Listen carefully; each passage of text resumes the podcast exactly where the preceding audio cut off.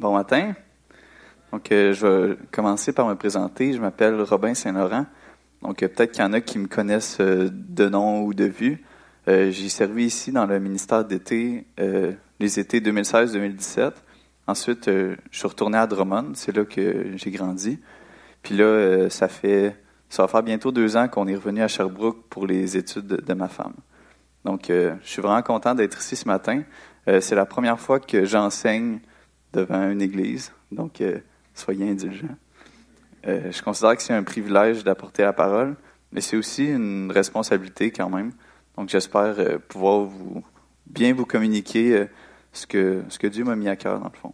Je vais commencer par remettre ce temps-là entre les mains de Dieu. Oui, merci éternel, parce que c'est à cause de toi qu'on est ici ce matin. Merci parce que tu nous as donné le souffle de vie encore une journée de plus.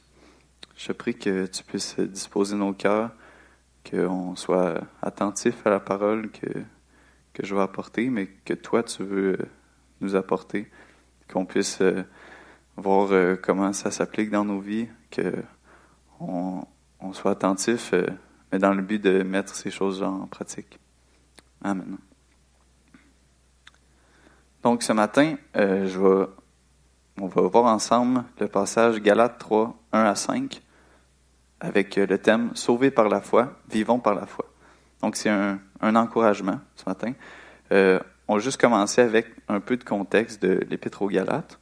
Ce sera pas trop long. Donc, euh, la, la, Galatie, c'est une région qui comporte plusieurs villes. C'est dans son premier voyage missionnaire que Paul y a visité cette région-là. Et c'est à plusieurs églises, dans le fond, qu'il va écrire cette lettre-là après être revenu de son voyage. on va lire ensemble euh, quelques versets dans Actes, juste pour voir un peu euh, comment ça s'est passé quand Paul était dans cette région-là. Puis, euh, j'attirerai votre attention sur deux éléments.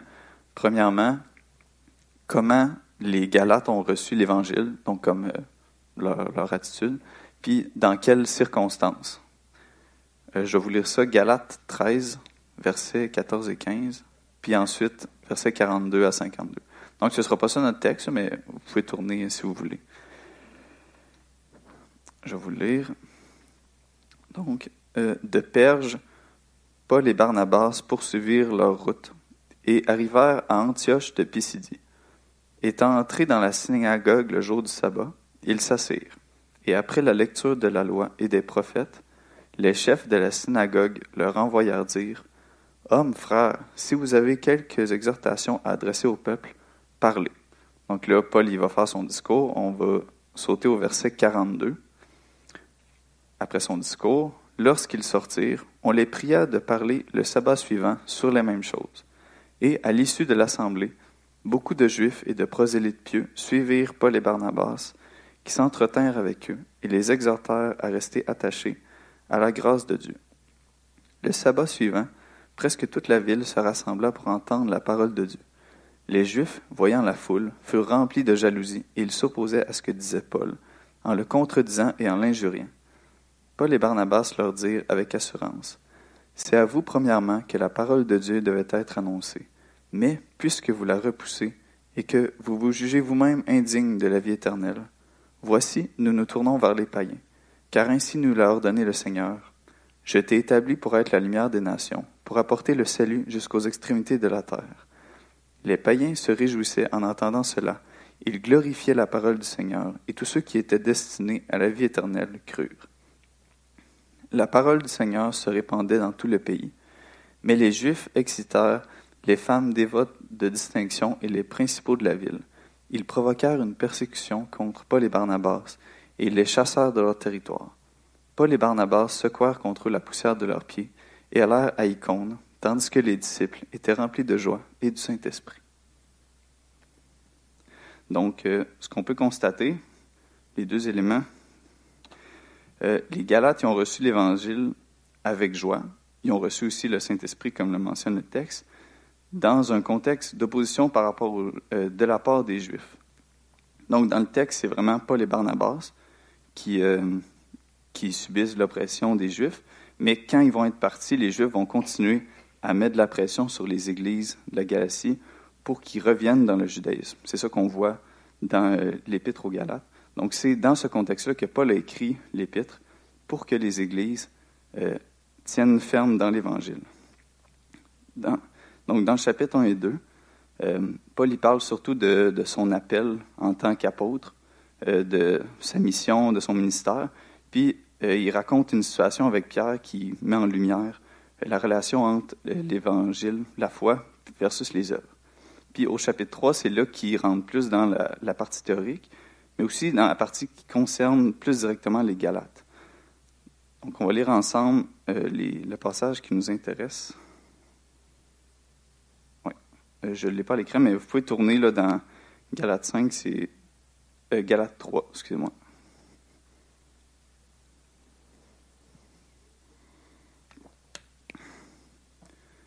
Galates 3, 1 à 5. Je vais le lire dans une version, puis après ça, euh, peut-être que je vais relire les versets dans d'autres versions. Fait que si ce n'est pas exactement les mêmes mots, euh, ça se peut, c'est normal. Ô Galates, dépourvu de sens. Galates 3, 1 à 5. Ô Galates, dépourvu de sens, qui vous a fasciné, vous aux yeux de qui? Jésus-Christ a été peint comme crucifié. Voici seulement ce que je veux apprendre de vous. Est-ce par les œuvres de la loi que vous avez reçu l'Esprit, ou par la prédication de la foi? Êtes-vous tellement dépourvu de sens? Après avoir commencé par l'Esprit, voulez-vous maintenant finir par la chair? Avez-vous tant souffert en vain, si toutefois c'est en vain? Celui qui vous accorde l'Esprit et qui opère des miracles parmi vous, le fait-il par les œuvres de la loi ou par la prédication de la foi?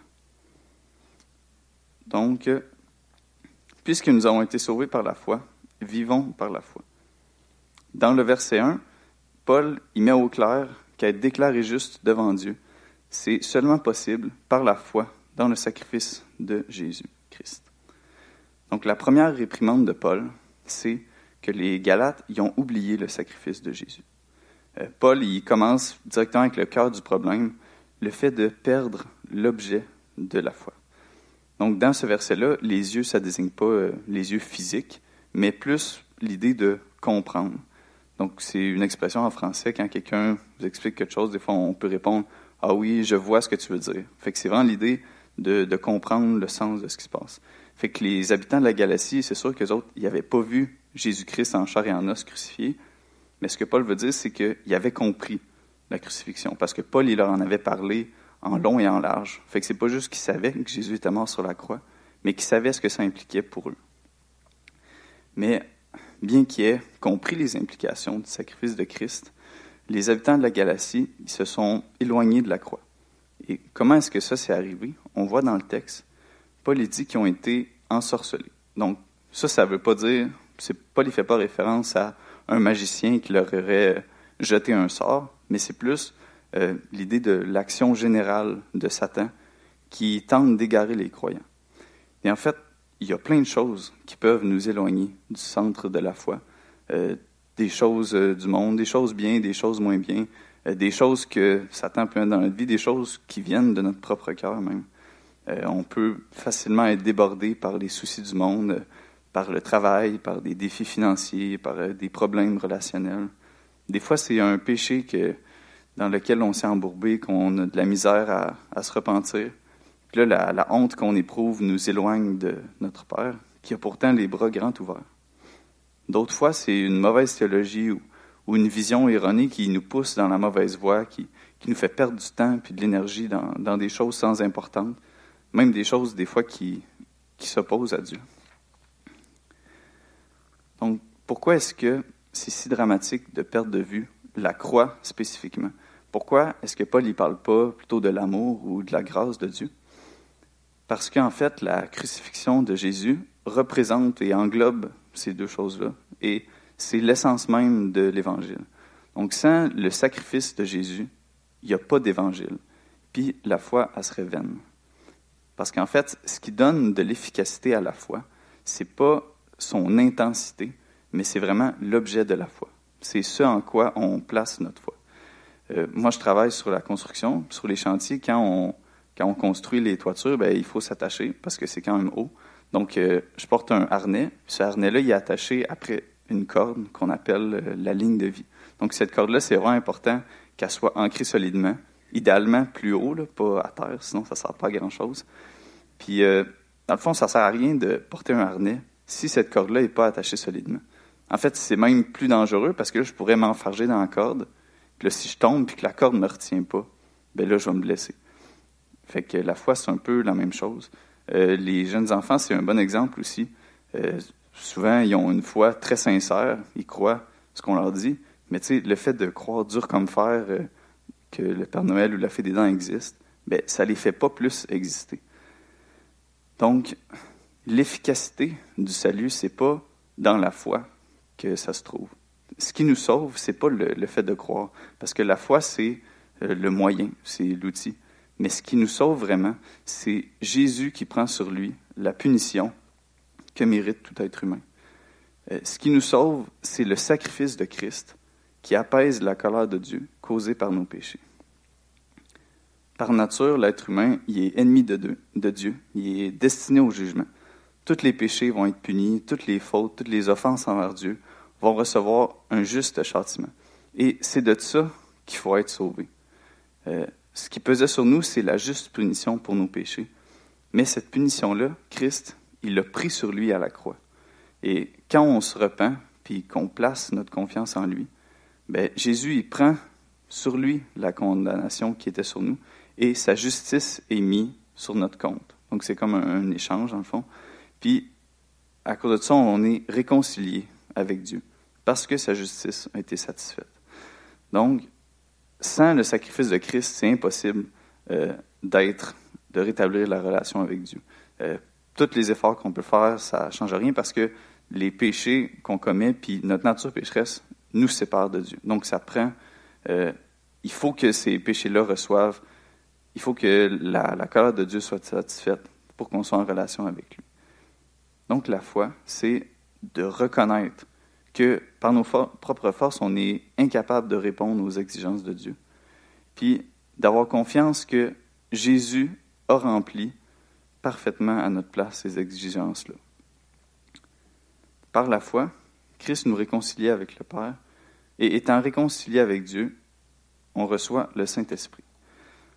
Dans le verset 2, Paul nous rappelle que le Saint-Esprit en nous prouve que nous sommes sauvés par la foi. Verset 2. Je désire que vous répondiez à cette seule question. Avez-vous reçu l'Esprit de Dieu parce que vous avez obéi en tout à la loi ou parce que vous avez entendu et cru la bonne nouvelle? Donc après avoir énoncé le, cœur du problème des Galates, au verset 1, Paul y rappelle aux Galates que leur expérience avec le Saint-Esprit, euh, Paul, il leur pose une question rhétorique. Donc, c'est une question qui, la réponse est évidente, puis le but, c'est pas d'obtenir la réponse, mais de faire réfléchir à partir de cette question-là. Donc, si on, regarde l'affirmation qui est derrière la question, Paul aurait pu dire directement aux Galates, vous avez reçu l'Esprit par la foi et non pas par vos œuvres. Notez que Paul, au, début du verset, c'est comme s'il demande aux Galates de répondre à une seule question ou puis dans les versets suivants, il continue, il pose d'autres questions. Ça, dans le fond, ça veut dire que ce verset-là, c'est le point principal de Paul. Donc si Paul, il, peut mettre ça au clair, il peut convaincre les Galates de cette réalité-là, après ça, tout le reste de son argumentation va suivre.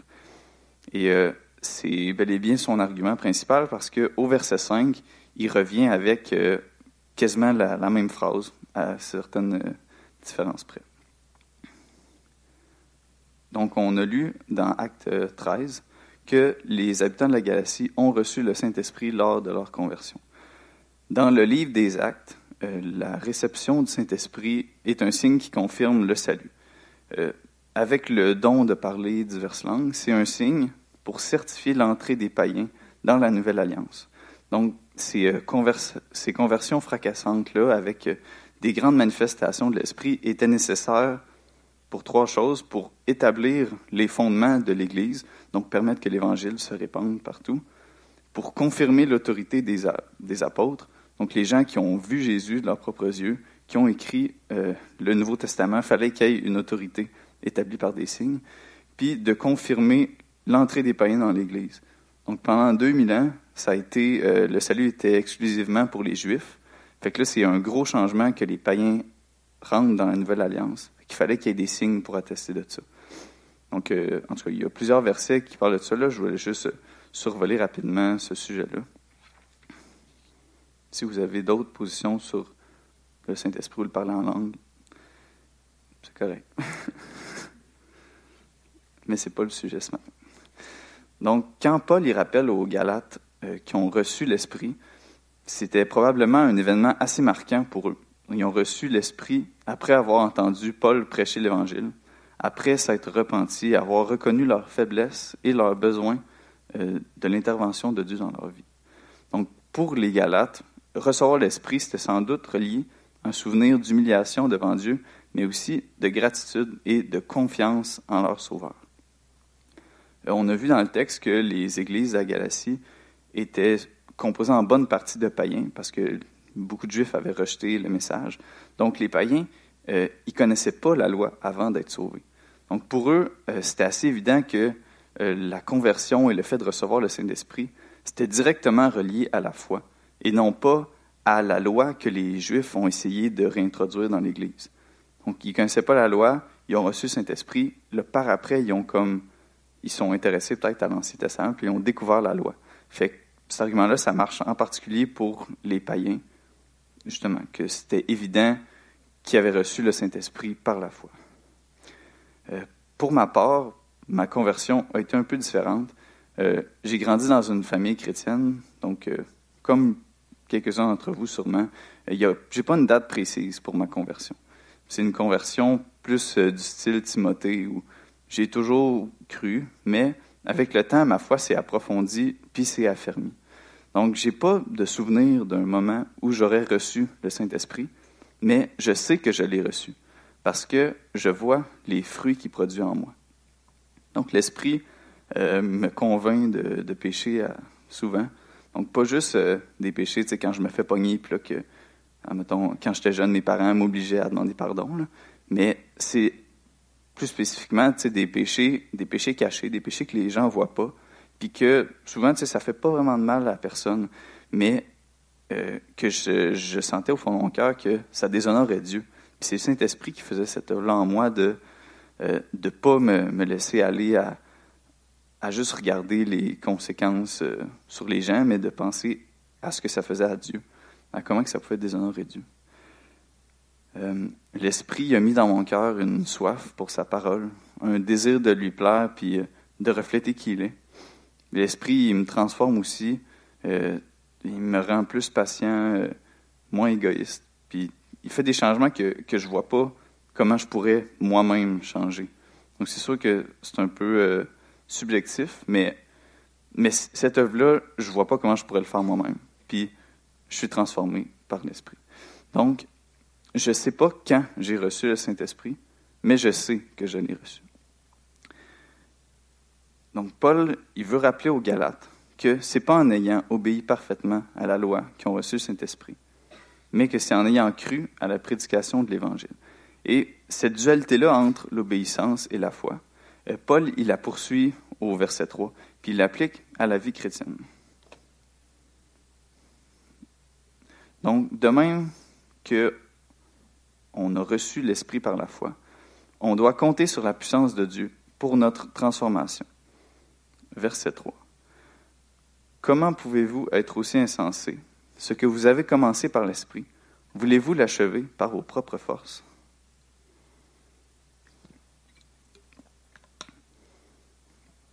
Paul, euh, il met les Galates devant la réalité de leur situation. Euh, dans le fond, il y a deux façons de mener notre vie, selon ce verset-là, soit par l'esprit ou soit par la chair. Donc, soit on avance par la puissance de Dieu en nous, soit on avance par nos propres forces. Et tout au long de notre vie, à certains moments, on va compter plus sur Dieu, à d'autres moments, peut-être plus sur nous-mêmes. Donc, des fois, ça change, mais ce qu'il faut comprendre, c'est que l'esprit et la chair, ils ne peuvent pas coopérer, ils ne peuvent pas travailler ensemble. Euh, la chair, c'est un mot qui a plusieurs sens dans la Bible. Donc, ça peut désigner euh, le corps physique, ça peut aussi désigner la nature pécheresse. Puis dans ce verset-là serait un peu une, nuance de la nature pécheresse. Ça désigne euh, la vie sans Dieu. Donc le fait de vivre sans Dieu, d'être autonome, ou dans certaines versions, ça dit par nos propres forces. Donc la chair, c'est pas nécessairement euh, les pires désirs coupables qu'on peut imaginer. Ça peut être juste des, pensées comme euh, les frères et sœurs, ils ont, dû être édifiés par la belle prière que je viens de faire. Ou encore, euh, une chance que je m'occupe de l'école du dimanche, je sais pas qu'est-ce que l'Église ferait sans moi. Ou encore, OK, ce matin, je m'en vais évangéliser. Just do it! Tu sais, on peut faire plein de choses par nos propres forces. Et ce que Paul y décrit comme insensé dans ce verset-là, c'est l'idée d'un salut à relais. Donc, aux Olympiques, euh, il y a plusieurs euh, disciplines qui se font à relais, comme euh, en patinage de vitesse, entre autres, qu'on a vu aux Olympiques cet hiver. Le danger qui guettait les Galates, c'est de voir la vie chrétienne comme une course à relais entre eux et Dieu. Donc, Dieu, il fait les trois premiers tours de piste, ça va bien. Mais là, après ça, c'est à nous de patiner. Donc Dieu, il, nous donne une petite poussée là, pour nous aider, mais après ça, c'est nous-mêmes qui devons mener notre vie par nos propres forces. Dieu nous aide un bout, puis après ça, il nous laisse aller. La vie chrétienne, c'est pas une course à relais. En fait, c'est exactement l'inverse. Euh, dans la vie chrétienne, tout ce qu'on fait sans Dieu, ben, ça ne plaît pas à Dieu. Et c'est ce qu'on voit dans Hébreu 11, 6. Or, sans la foi, euh, le verset est à l'écran. Or, sans la foi, il est impossible de lui être agréable, car il faut que celui qui s'approche de Dieu croit que Dieu existe et qu'il est le rémunérateur de ceux qui le cherchent. Donc ici, ce n'est pas euh, une question de, quantité de foi, mais plus de qualité de l'objet de la foi, comme on avait parlé. Euh, le verset, il dit pas avec un peu de foi, c'est difficile d'être agréable à Dieu. Ce n'est pas des, des. C'est vraiment si tu as la foi, tu peux plaire à Dieu. Si tu n'as pas la foi, ça ne plaît pas à Dieu. Et donc, euh, ce qui plaît à Dieu, ce n'est pas euh, la quantité ou la qualité des œuvres qu'on peut faire, mais c'est l'attitude de dépendance envers lui, dans le fond, la foi, de lui faire confiance, qu'on peut avoir dans tout ce qu'on fait, dans peu importe ce qu'on fait. Parce que Dieu, il n'a pas besoin de notre obéissance. Il n'y a pas besoin de nos louanges pour être glorieux puis majestueux. Ce que Dieu veut, c'est être en relation avec nous. C'est se glorifier en nous utilisant.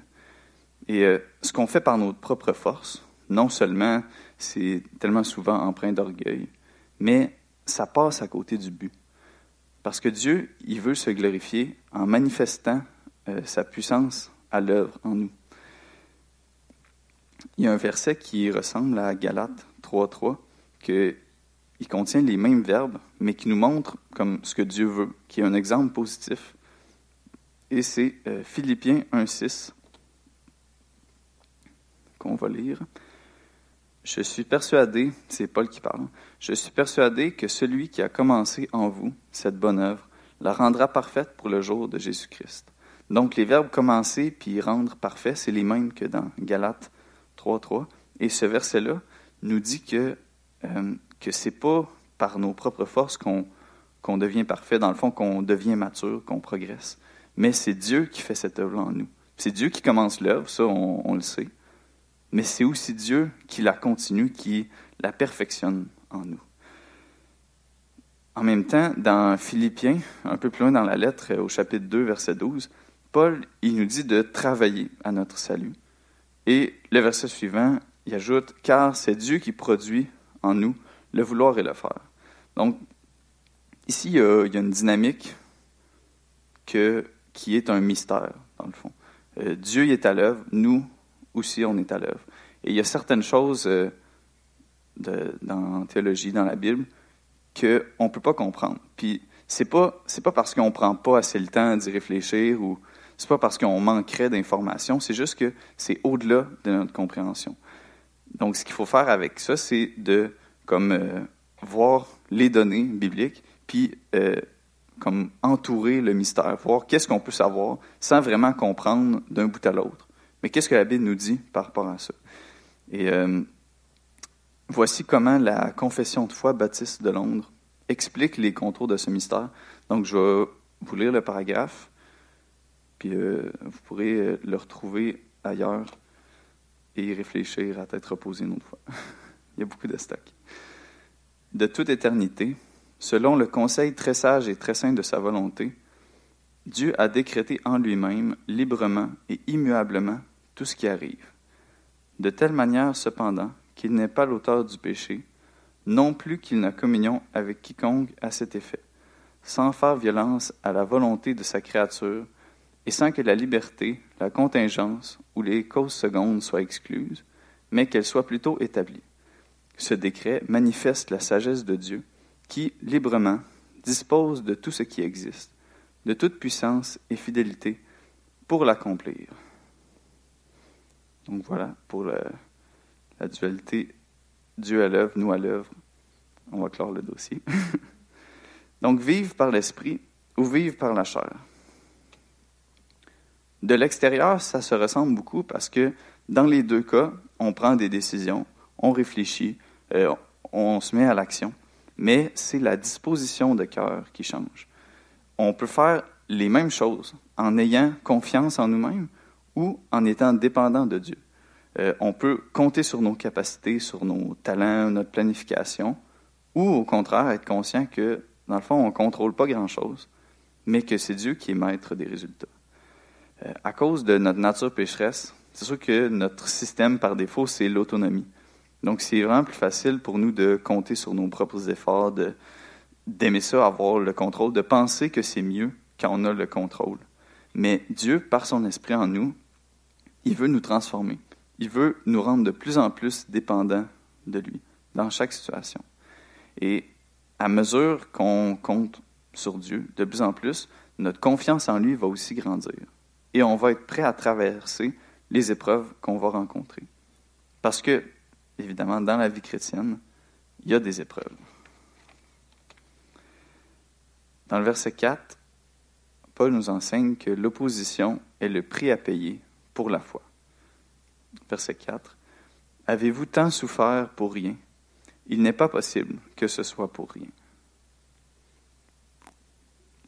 Donc, la foi sans compromis apporte des épreuves, euh, des souffrances, de différents degrés puis de différentes sources. Donc, premièrement, il y a des souffrances internes, donc euh, la lutte avec les péchés en nous, euh, la déception, des fois le découragement quand on tombe. Et les non-croyants, eux, ils peuvent faire taire leur conscience si elle les importune. Mais nous, le Saint-Esprit, il ne nous laissera pas nous égarer. Il va nous accabler de ce sentiment de culpabilité-là, qui, qui, est souffrant, mais qui est tellement nécessaire. Il y a aussi juste le d'avoir le Saint-Esprit, ça, ça rend notre conscience euh, plus aiguisée. Puis le fait de vivre dans un monde de souffrance, dans un monde de mal, ben, c'est difficile pour nous parce qu'on aspire à, à ce que la volonté de Dieu soit accomplie. on aspire à un monde parfait. Donc, le mal en nous, le mal à l'extérieur de nous, c'est des souffrances qui, euh, qui sont le lot des chrétiens. Que les non-chrétiens, ils, vivent peut-être moins, sont moins conscients euh, de à quel point que le monde est brisé ou à quel point que qu'un un monde parfait pourrait exister, mais que là, on est dans, dans un monde brisé. Il y a aussi les souffrances externes le fait de se sentir seul ou incompris à l'école ou dans le milieu de travail, d'être rejeté, parfois insulté ou, se faire rire de nous, de perdre un poste ou son emploi à cause de nos valeurs, être traité injustement, emprisonné ou exilé à cause de notre foi, être torturé et même mis à mort parce que le monde ne veut rien savoir de se soumettre à son Créateur. Et la semaine passée, euh, Raymond en a parlé un peu, là, que dans le fond, au Québec, probablement qu'il y a plus de persécutions qui s'en viennent qu'il y en a de passé. Puis, euh, c'est sûr qu'il faut peut-être se préparer un peu à ce que la persécution devienne plus une réalité que ce que c'est aujourd'hui. Mais en fait, peu importe où est-ce que vous vous trouvez dans ce spectre-là de, souffrances euh, propres aux chrétiens, sachez que les souffrances que vous vivez ne sont pas en vain. C'est le prix de votre foi. Et en fait, on ne sait pas d'avance combien va nous coûter notre foi à différentes époques puis en différents lieux. Euh, il y a des chrétiens qui ont été persécutés de génération en génération et d'autres qui ont vécu toute leur vie dans la paix et le confort.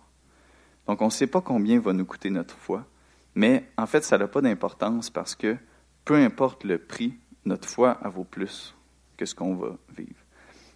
Les épreuves, ils ne sont pas en vain, à condition bien sûr de persévérer. Parce que si quelqu'un euh, rejette la foi, si quelqu'un apostasie, ben, tout ce qu'il va avoir subi à cause de son appartenance au christianisme, ça n'aura servi à rien, parce qu'il n'y aura pas part à la récompense finale. Les épreuves, ils valent la peine justement à cause de ce qui nous attend à la fin.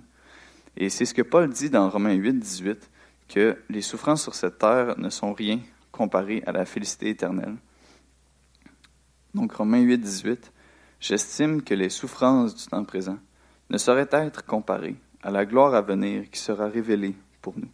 Donc c'est un encouragement de, de se rappeler que le monde qu'on vit en ce moment, que cette vie difficile qu'on vit en ce moment, ben, il y a d'autres choses après, qui est infiniment mieux, mais surtout comme infiniment plus longue, infiniment plus grand.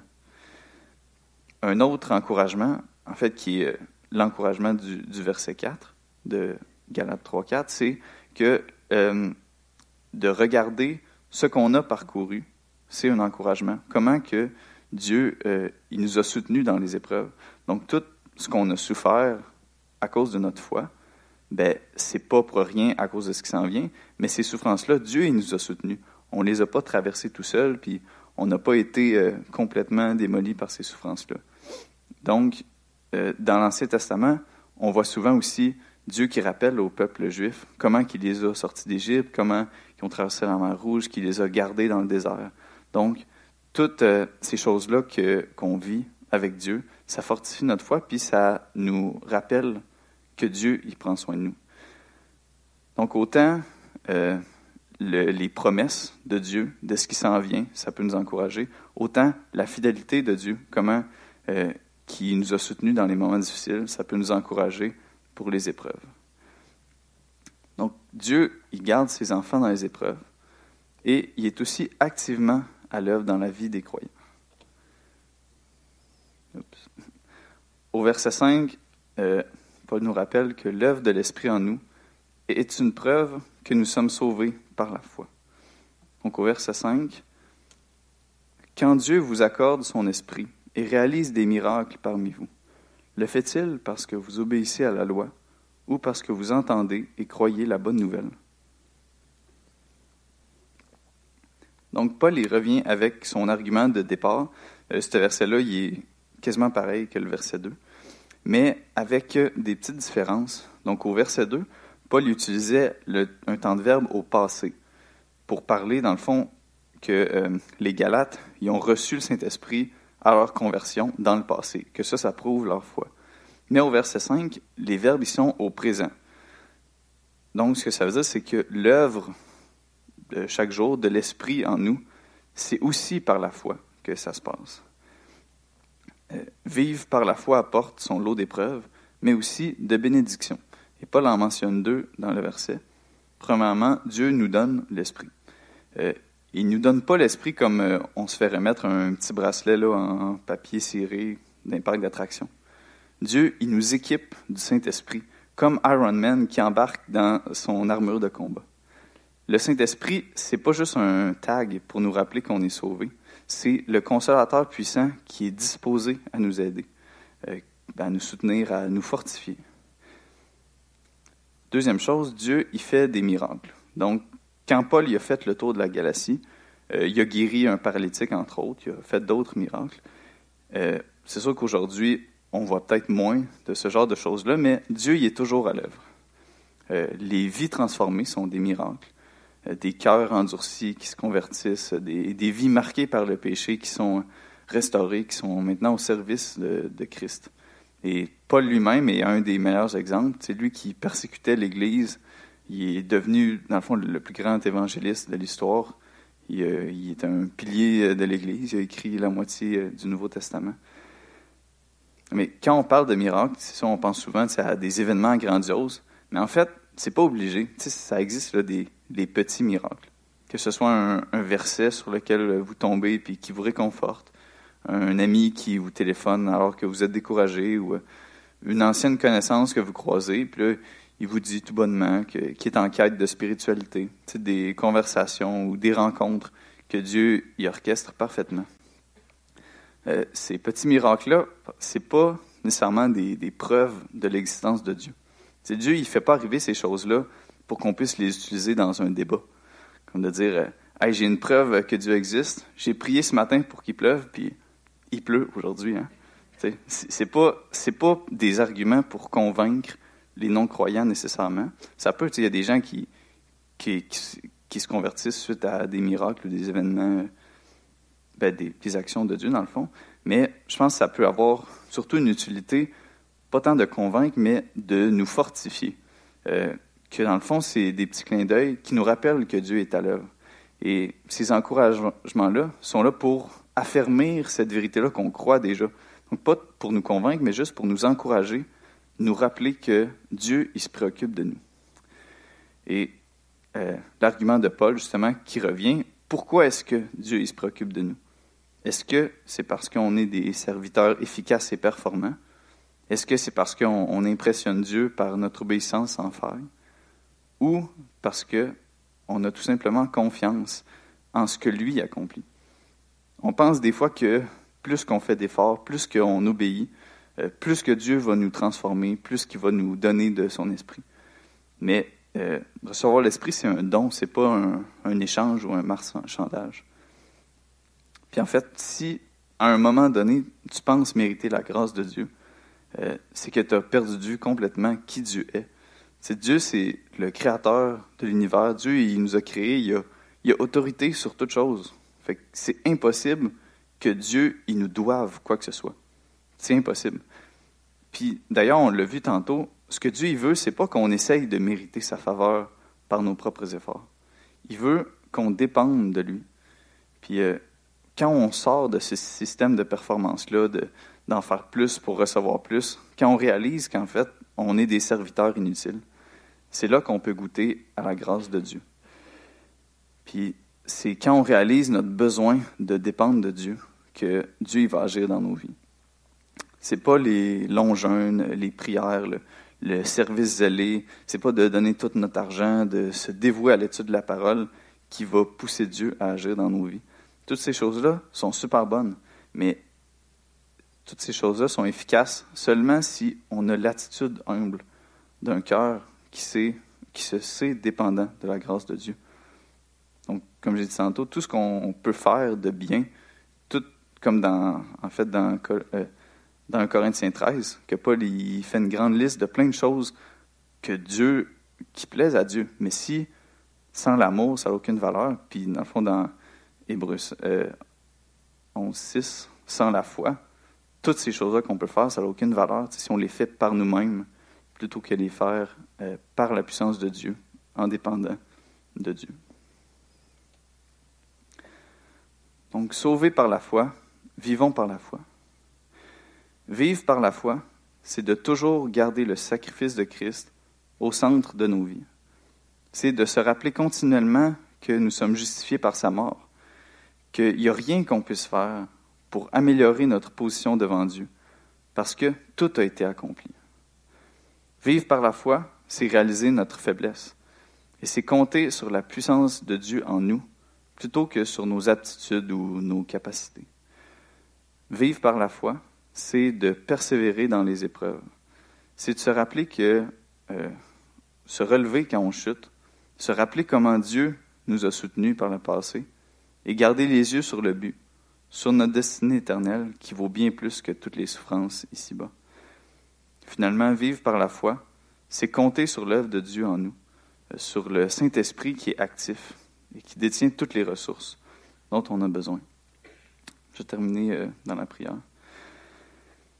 Merci Éternel euh, pour ta parole. Merci pour ce passage qui, qui nous rappelle qu'on a besoin de toi, que tu nous as sauvés. C'est toi, Seigneur, qui, qui nous a ouvert les yeux, qui nous a permis de te connaître, de croire en toi. Et Seigneur, on veut que dans, notre vie de tous les jours, on, s'attende à toi, qu'on compte sur toi, Seigneur.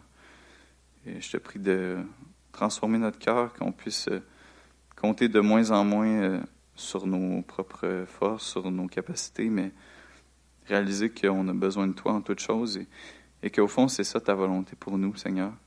C'est que on vive notre vie euh, quotidiennement en dépendance à toi. Que dans les grandes choses comme les petites choses, on puisse être conscient que tu prends soin de nous, Seigneur, que notre esprit soit tourné vers toi pour, euh, pour euh, accomplir toutes choses euh, avec toi, Seigneur. Amen.